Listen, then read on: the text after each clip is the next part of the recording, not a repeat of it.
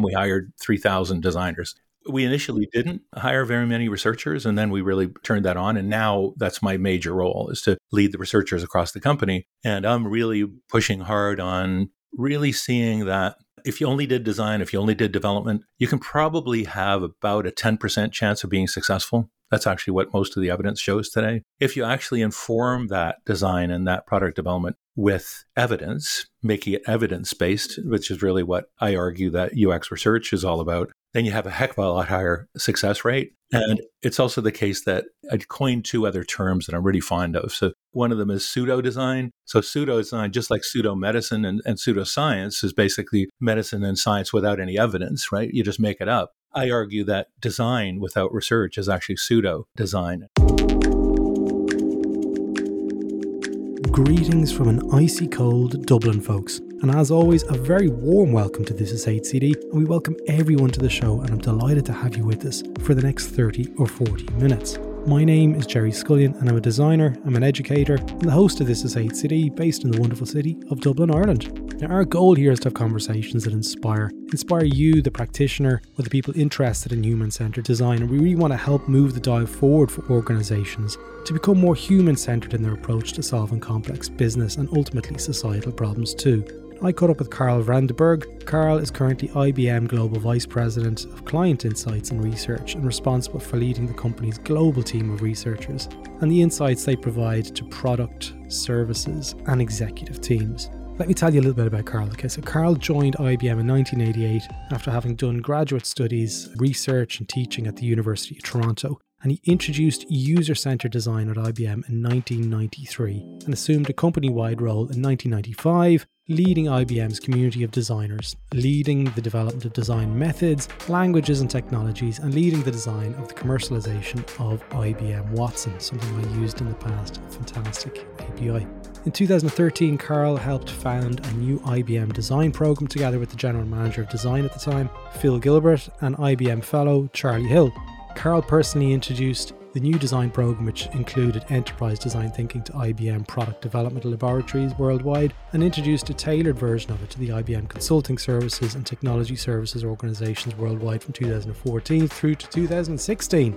This is really impressive. He next focused on the development and activation of enterprise design thinking for client-facing professionals worldwide and rolled that into IBM's top client accounts from 2017 to 2018. And he also conducted workshops with the C-suite and senior executives teams of hundreds of industry-leading companies worldwide, as well with startups, scale-ups and public organizations. In this conversation, we chat about an awful lot of that stuff that I've just covered off there, such as where design needs to go in the future to be more effective. We talk about design coaching versus agile coaching, design education, and cover off some of the key insights from the work that Karel and Don Norman have done, working towards the project that they created about 3 or 4 years ago called the Future of Design Education. Karel is totally awesome, okay? And I know you're going to love this conversation, so hopefully you enjoy it.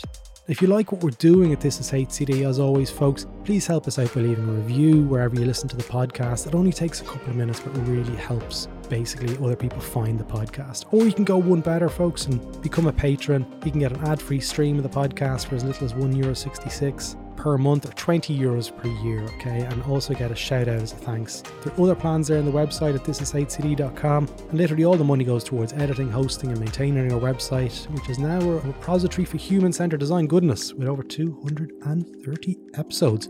Anyway, I've rambled on enough. Let's jump into this episode.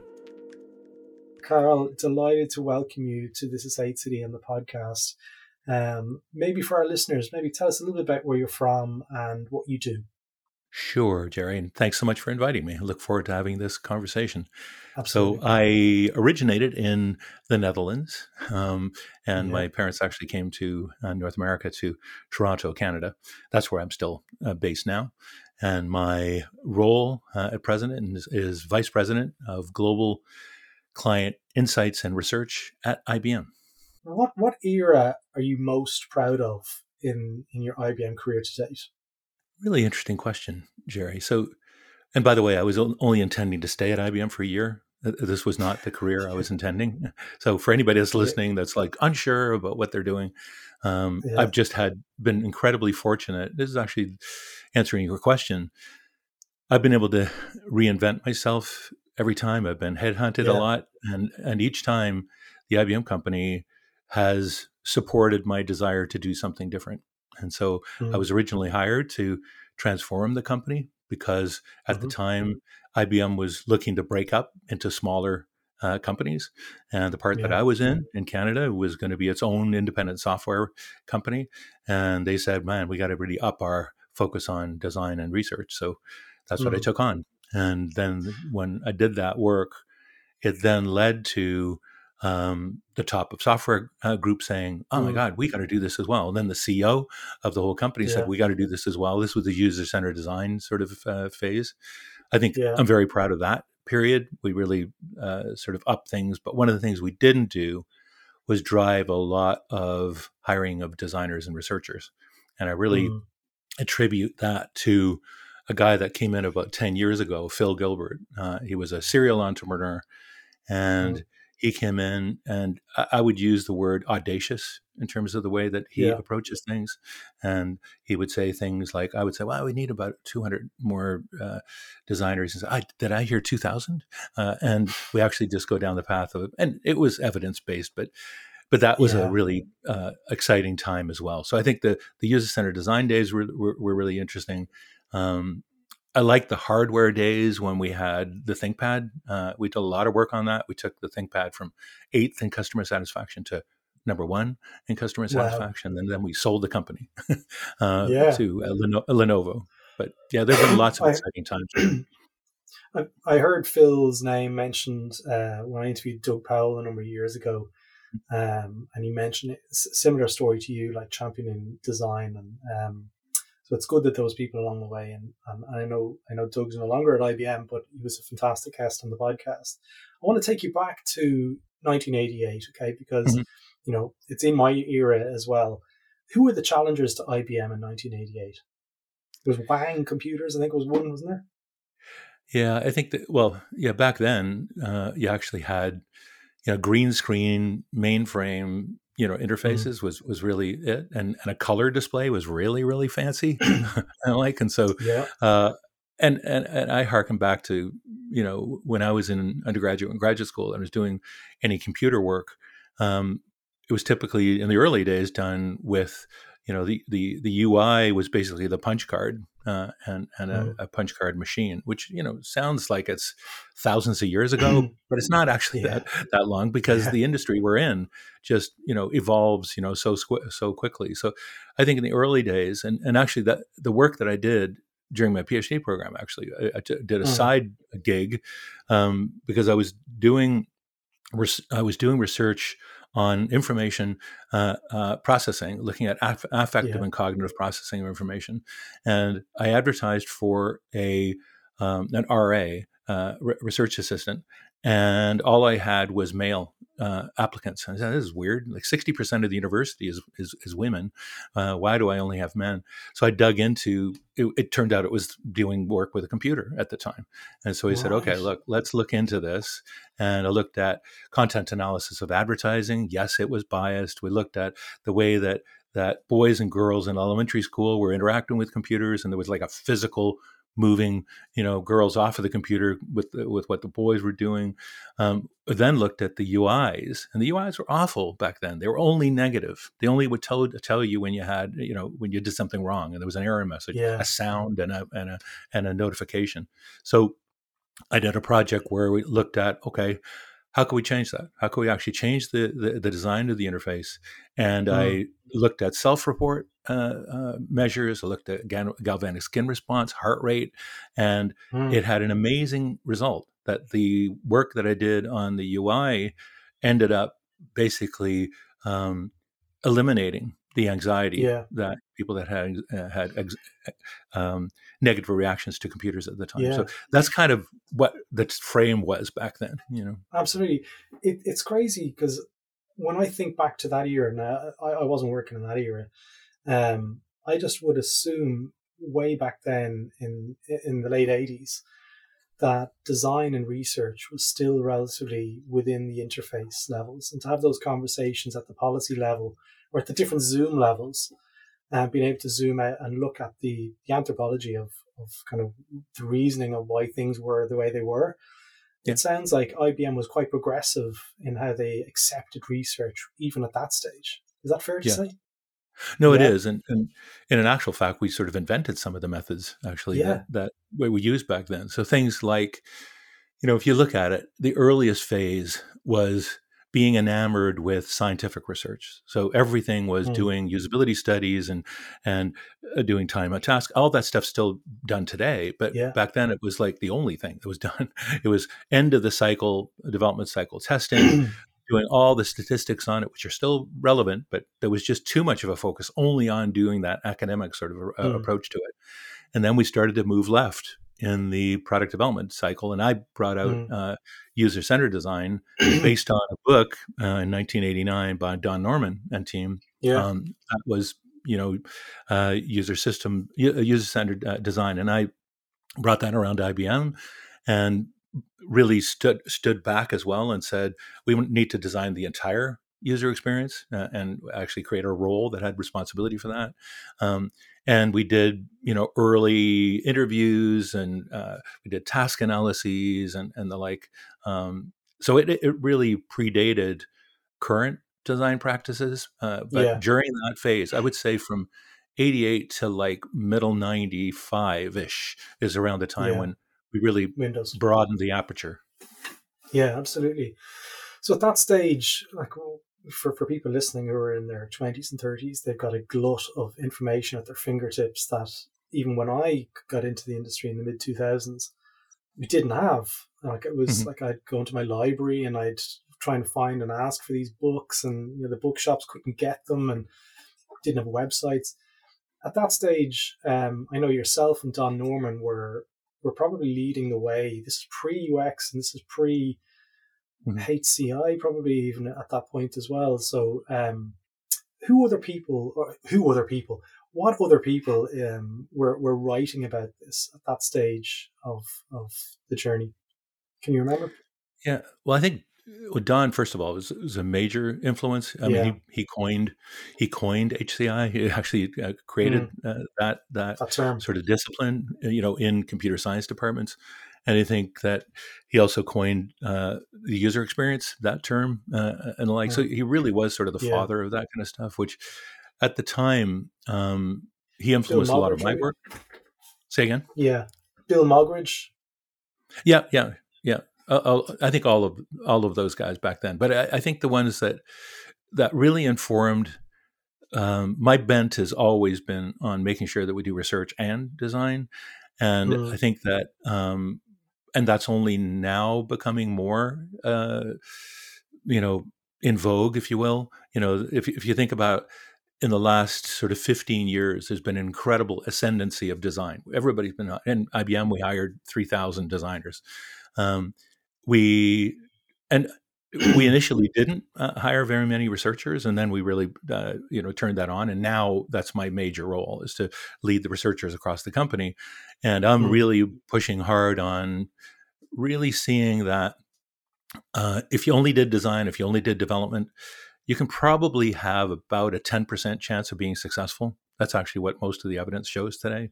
If you actually inform that design and that product development with evidence, making it evidence-based, which is really what I argue that UX research is all about, then you have a heck of a lot higher success rate. Yeah. And it's also the case that I coined two other terms that I'm really fond of. So, hit us.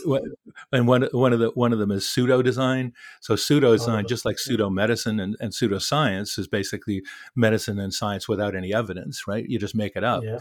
I argue that design without research is actually pseudo design. Yeah. And I think we shouldn't be doing that. 100%.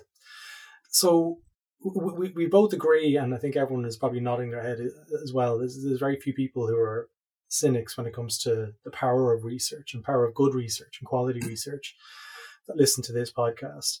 How do we get to that point where research is a lot more available to businesses? And what's holding businesses back, do you feel? Is it a skills-based shortage, or is an appetite or a knowledge-based shortage from the organization perspective? I think all of the above, actually, Gerry. And I think, so I'll go through each of them. One of them is skills-based in the sense that education itself for UX researchers.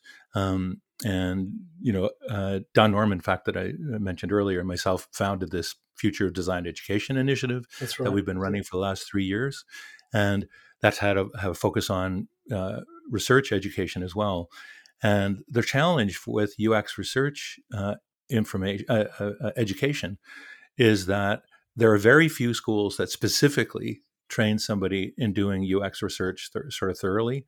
They're typically in iSchools or information schools. They get degrees in information. And while I applaud that those schools exist, I think that we need to even have way more education programs for that. And so what do we end up doing instead? We hire people from adjacent disciplines, so psychology, ethnography, anthropology. And the problem there is then you got the foundations of research, but you still don't have the UX research methods particularly either. So part of it is that we don't have the foundation. Compare that to a visual designer. You just go to any design school and you can hire a visual designer. So that's one aspect. The foundation is missing or not as strong as it could be.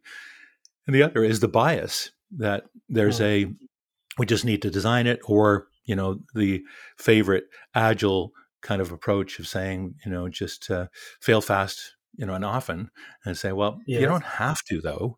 You could actually do some research and actually understand what you're doing before you actually go and build something or design something. So I think there's also a lack of executive management understanding of the importance of research.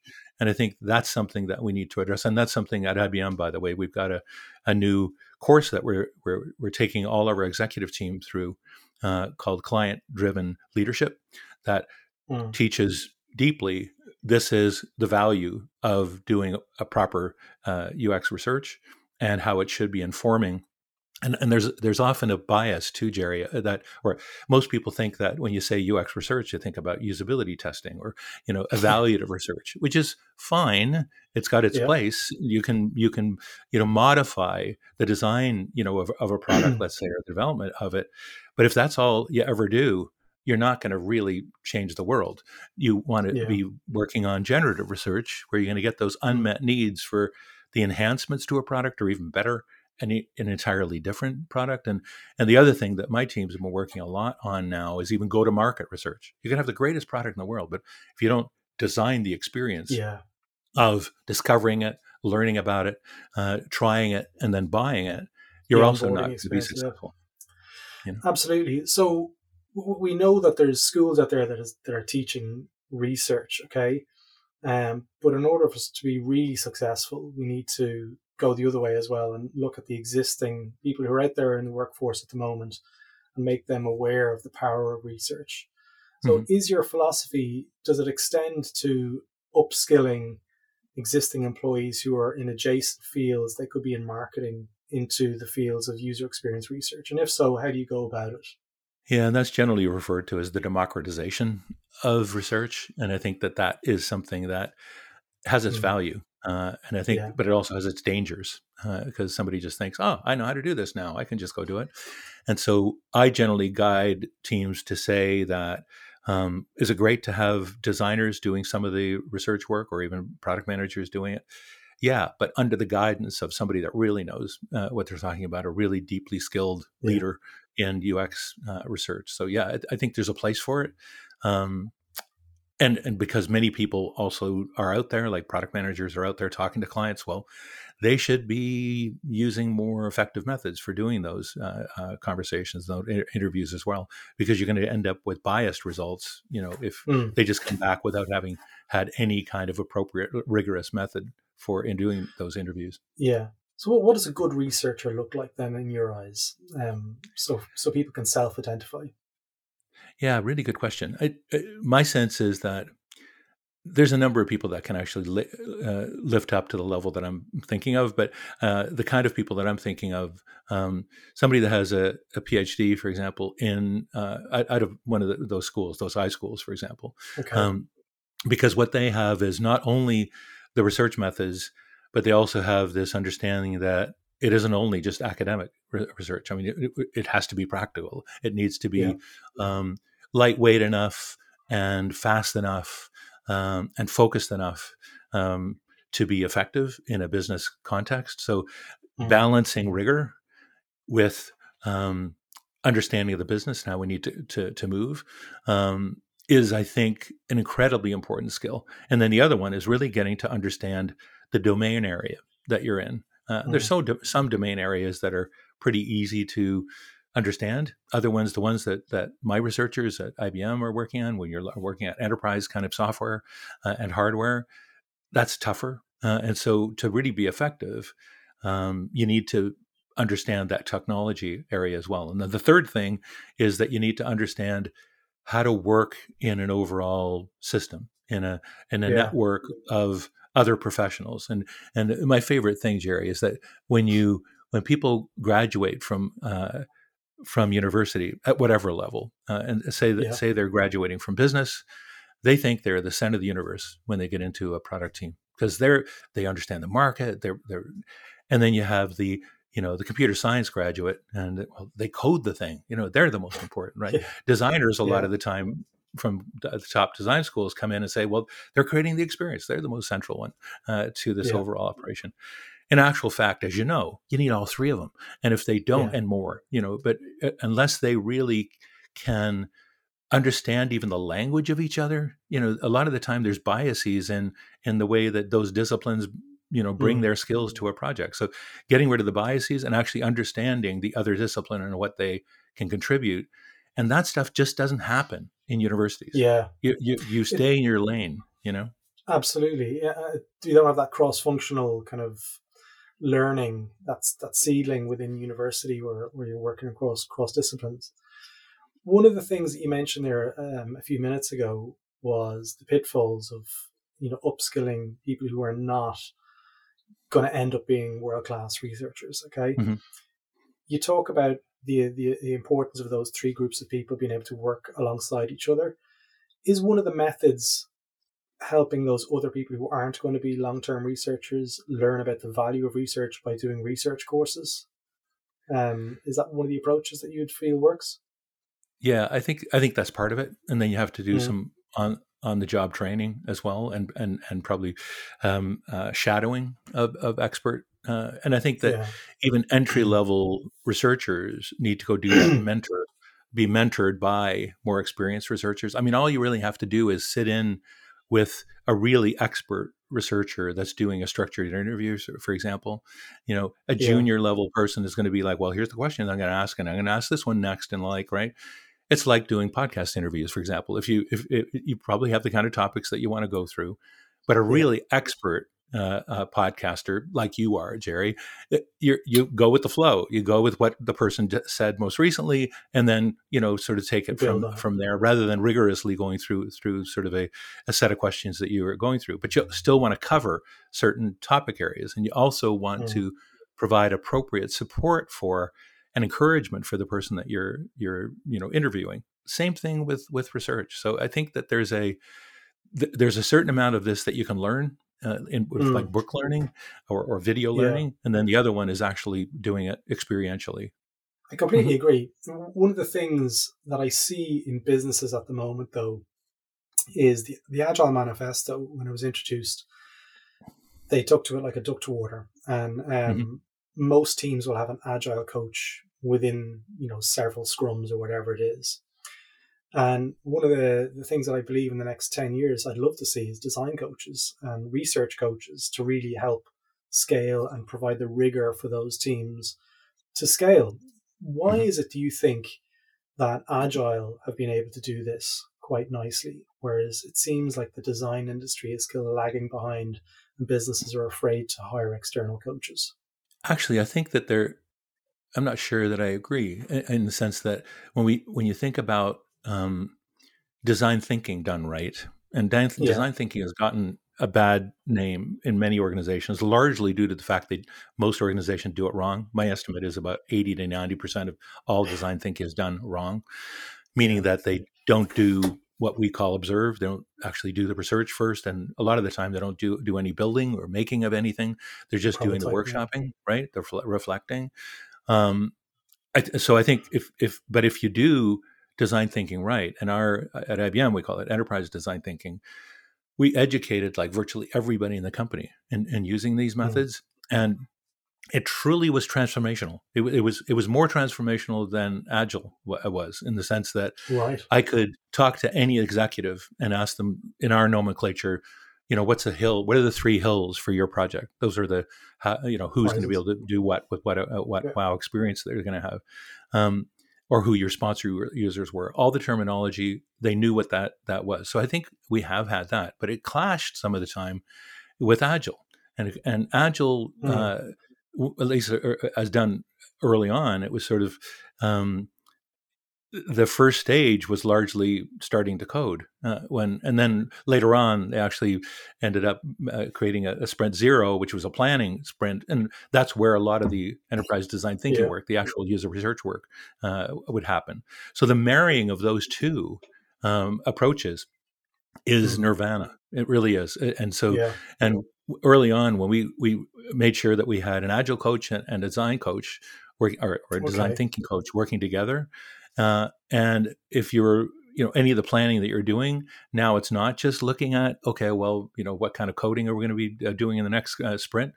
It included having to take time for doing the user research work, for example, and doing the design mockups and the like. Because a lot of the time, pure Agile just, discounts the user and discounts yeah. design a lot of the time. And so, but marrying the two together, I think, is the ideal way of actually proceeding. Agile seems to be driven by time and efficiency and going faster and failing faster mm-hmm. in many of the businesses that I've coached, whereas the design coaches are like the antithesis of that. Sometimes they want to be able to challenge the time, challenge the efficiencies, and say, okay, we need to slow down here. But they're so sort of attracted by this speed, the need for speed. And to quote Top Gun, I wasn't imagining I was going to quote Top Gun in this episode, but the need for speed seems to be what's kind of a resistance point for design adoption for many organizations. How do you think, I know this is in three bullet points, can you answer why you think that is? But why do you feel that this is still a problem that we're facing coming into 2023? It's we're 15-20 years in. UX is quite mature in many organizations, but yet we're still getting trumped in those conversations. Well, I think it depends on what company. So I think while IBM's not perfect, I really think that we've moved the needle on it, and I think that yeah. there's just different purposes, like you said. But you don't need to be moving slowly necessarily. So, for example, the research work that you do, it needn't be part of the actual sprint schedule. You can do, there's certain fundamental, foundational UX research work that should be done on its own schedule. So we say, yeah. okay, look, these are all the unmet needs, and we might just so that needn't even be in the overall, sprint sort of schedule. But other things, when you actually schedule the design, research, and development work equally, and that's really yeah. the challenge. And I think the problem is back to what I was saying earlier about the biases of different disciplines, right? So a lot of the Agile work is assuming that everything's all about development and coding. Yeah. So, well, no, if that's your bias, you're not going to have a great result. If, on the other hand, you only did, like I said before, you had the bias, the design is the center of everything, or research is, you're still not going to get it. And I think that the challenge is trying to get people that fundamentally are even wired differently. Like designers and coders often are very different people, right? And like anything else in society, how do you get people that are very different from one another to work together? Yeah, we've got that in spades all over the world right now, right? And so yeah. I think it's the human condition somewhat, that there's a challenge of trying to get people that are very different to work very closely together, and that not one of those, in this case, disciplines is the most powerful, and therefore it's driving, the approaches that we use to create products, for example. Okay. There's a whole host of areas I could go down in this conversation now, and I'm trying to keep a pretty linear path in some ways. You mentioned there way back there about the work that yourself and Don Norman have been doing around the future of design education. Research, as you're seeing, is one of the key pieces that have come out of that work. Tell us a little bit more around the output or the outcome of the 3 years of the Future Design Education, were there other things that went alongside the research need? Mm-hmm. Oh yeah, and there's way more than just the research work. Yeah, okay. We basically identified. Well, we started off with Don and I creating a steering committee of experts. Half of them were going to be in industry or practice, as we called it. The other ones in academia. That in itself is interesting to have people working that closely together, because a lot of the time that doesn't happen. And then we asked for volunteers, and we got some 700 people volunteered to help with this project. And then we created working groups on particular themes. So we had a working group on sustainability. We had a working group on design and service design. All of these different work groups, again, we tried to make each of them half being practice, half being industry. I mean, half being practice, half being academia. And they then, worked and workshopped, and we're really looking at kind of what the future of design education, what it should really look like. And then, and the challenge we had, we were talking about this a little bit prior to recording, that the project actually started right around the time, almost exactly the time that the pandemic started. And so our first face-to-face meeting was actually canceled because it was right at the beginning of the pandemic. And I think that had some impact in terms of us really working and having all those groups work well with one another. They all worked inside their own work group. And there were a few of us, Meredith Davis, who's amazing. She's now the person that's pulling together all this stuff for publication. And I think what we did was we had, I think, a total of seven different working groups, and they are all now writing their recommendations in the form of a journal article for a special issue of the Seiji journal. And so that ought to be coming out in, I think, maybe the first or second quarter of next year. Don and I also just wrote a final kind of summary, big picture view of where the field is going, where education is going, and that sort of thing as well. Okay.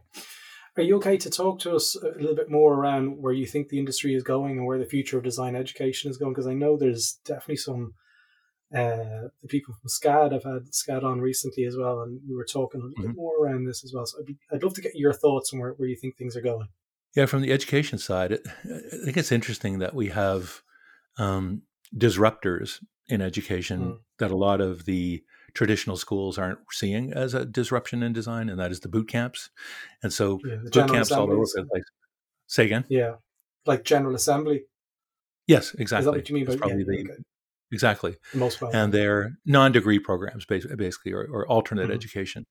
And, some of them are, I think, inappropriately advertising themselves as you can either take a four-year degree, or you can, be with us for a couple of months and you get the same thing, which, clearly that isn't the case.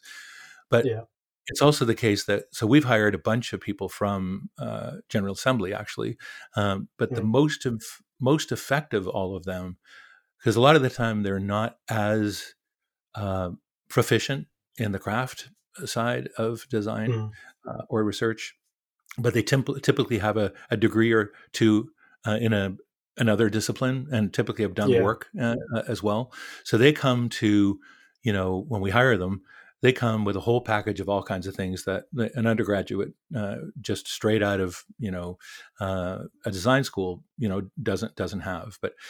But so do those programs teach you everything you need to know? Well, no, you can't do it quite in that amount of time. But I think there's some characteristics of what those programs do that the university programs and the design schools really should take to heart, which is the sort of direct relevance of working on sort of real problems. And of course, the instructors there are typically adjunct professors and instructors that are doing day-to-day, work today in an industry. But they are also really flexible in terms of their curriculum, so that each time they teach a course, they're going to, modify it, but they don't have, major, curriculum committees to have to, get approval from to make a change in a curriculum every 5 years, whether you need it or not, sort of thing. You know, I'm being a little unfair, but I think there's just a real sense of flexibility and making things relevant that I think is appropriate, you know, there.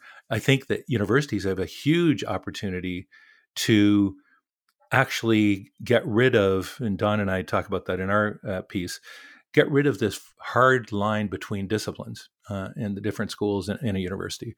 If you actually, I always argue that as a minimum, every university should have a program like a capstone course where you have students from business, design, engineering, whatever other disciplines may be relevant, working together, you know, getting rid of those biases, all the things I said earlier, and working on real problems. A lot of the time in design schools, you know, students get to do, you know, a capstone type project, but it's whatever they want to choose to do. And it might be, you know, improving the gardening in the backyard or something. It could be anything at all, right?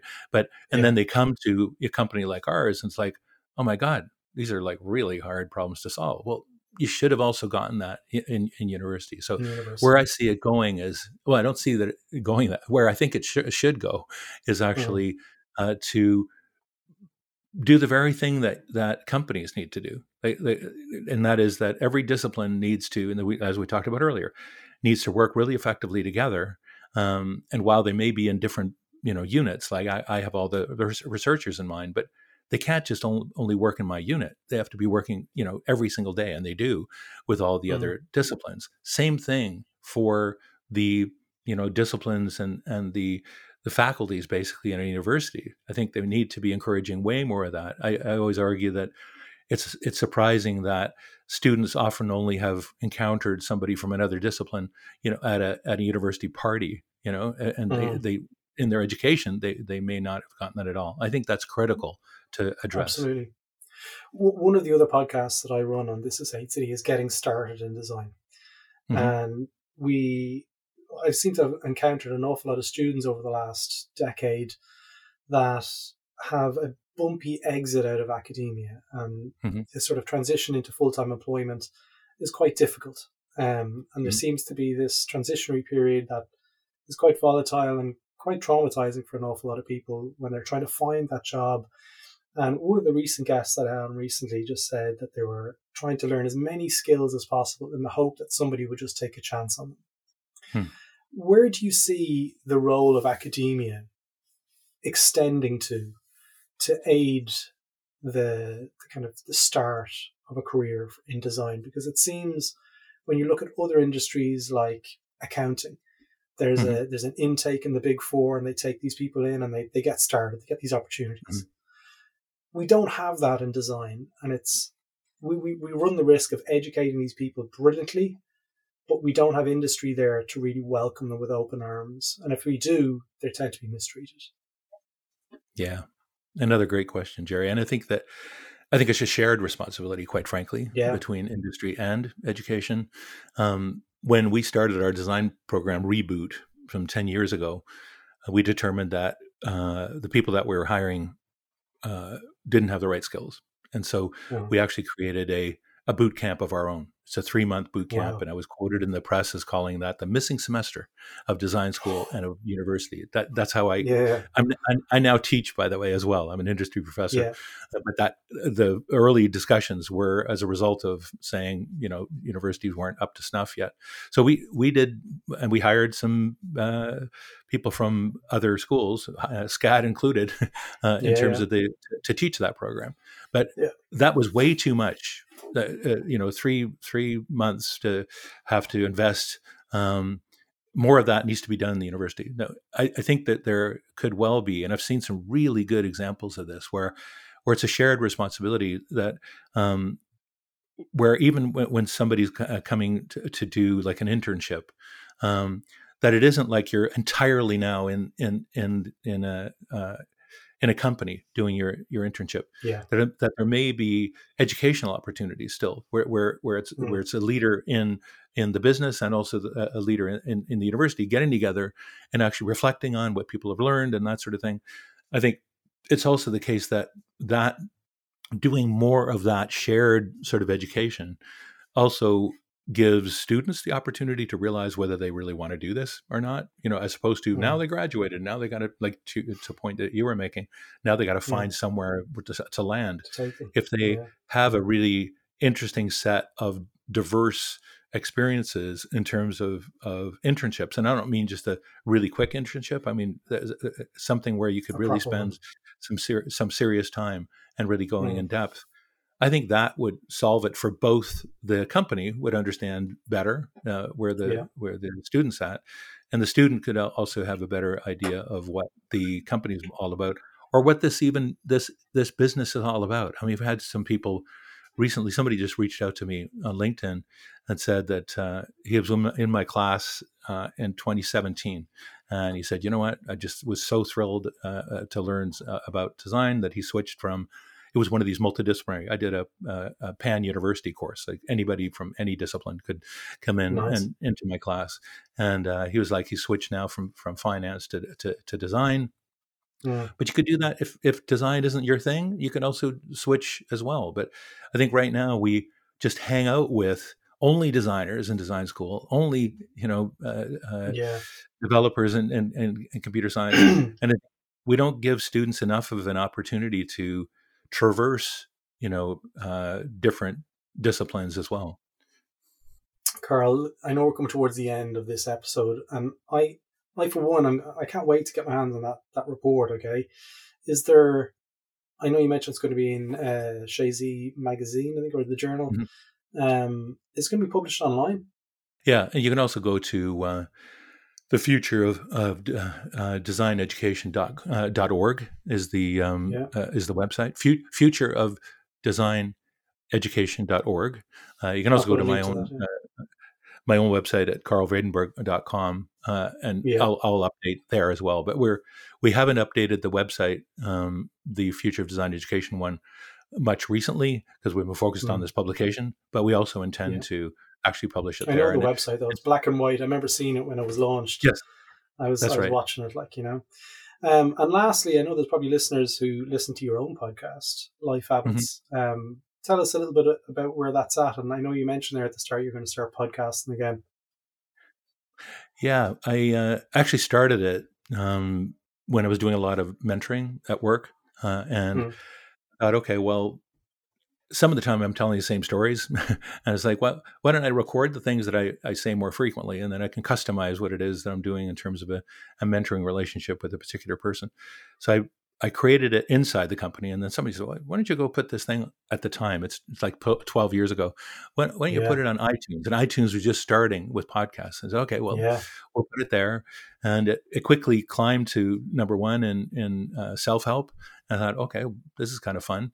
And so so it's basically anything that is related to kind of optimizing yourself in terms of broadly. Nice. It's a I've got everything topics from, effective public speaking, dealing with difficult people, how to inject design and research methods in improving your own life. A variety of topics, like that. And so, I haven't done an episode the last little while, but there's been a whole lot of interest in me doing another one. Yeah. So, I think over the holidays, I'm going to be starting my episodes there again. Good. And if anybody has any suggestions, reach out. And definitely, I've listened over the years as well. And I know you're big into veganism as well. Do you want to give a shout out to your other? I know you've got a website. I found it in my notes somewhere.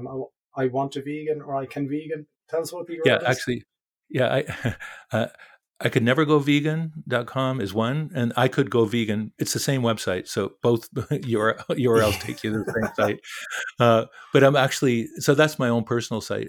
I would also suggest that I'm the vice president of the board of directors for a VegTO, which is basically for Toronto. That's where I'm based. A vegan organization there. And that's a pretty cool website, as well, which is veg.ca. Okay, excellent. I'll put a link to both of those, both perspectives of veganism in the show notes for this, as well as your Life Habits podcast as well, because it's an excellent resource. But look, Karel, I always end my episodes with thanking the guest for their time and their energy and their openness and their honesty for giving me the time to have this conversation. I know everyone listening will be really appreciative of your time. So thank you so much from the bottom of my heart. And Gerry, thank you. And being a fellow podcaster, I appreciate somebody that can do a really good interview, and you are a star. So thank you, Gerry. Thank you so much. That's so nice coming from you. Thank you. There you go, folks. I hope you enjoyed that episode. And if you enjoyed it and want to listen to more, why not visit thisishcd.com, where you can learn more about what we were up to and also explore our courses whilst you're there. Thanks again for listening.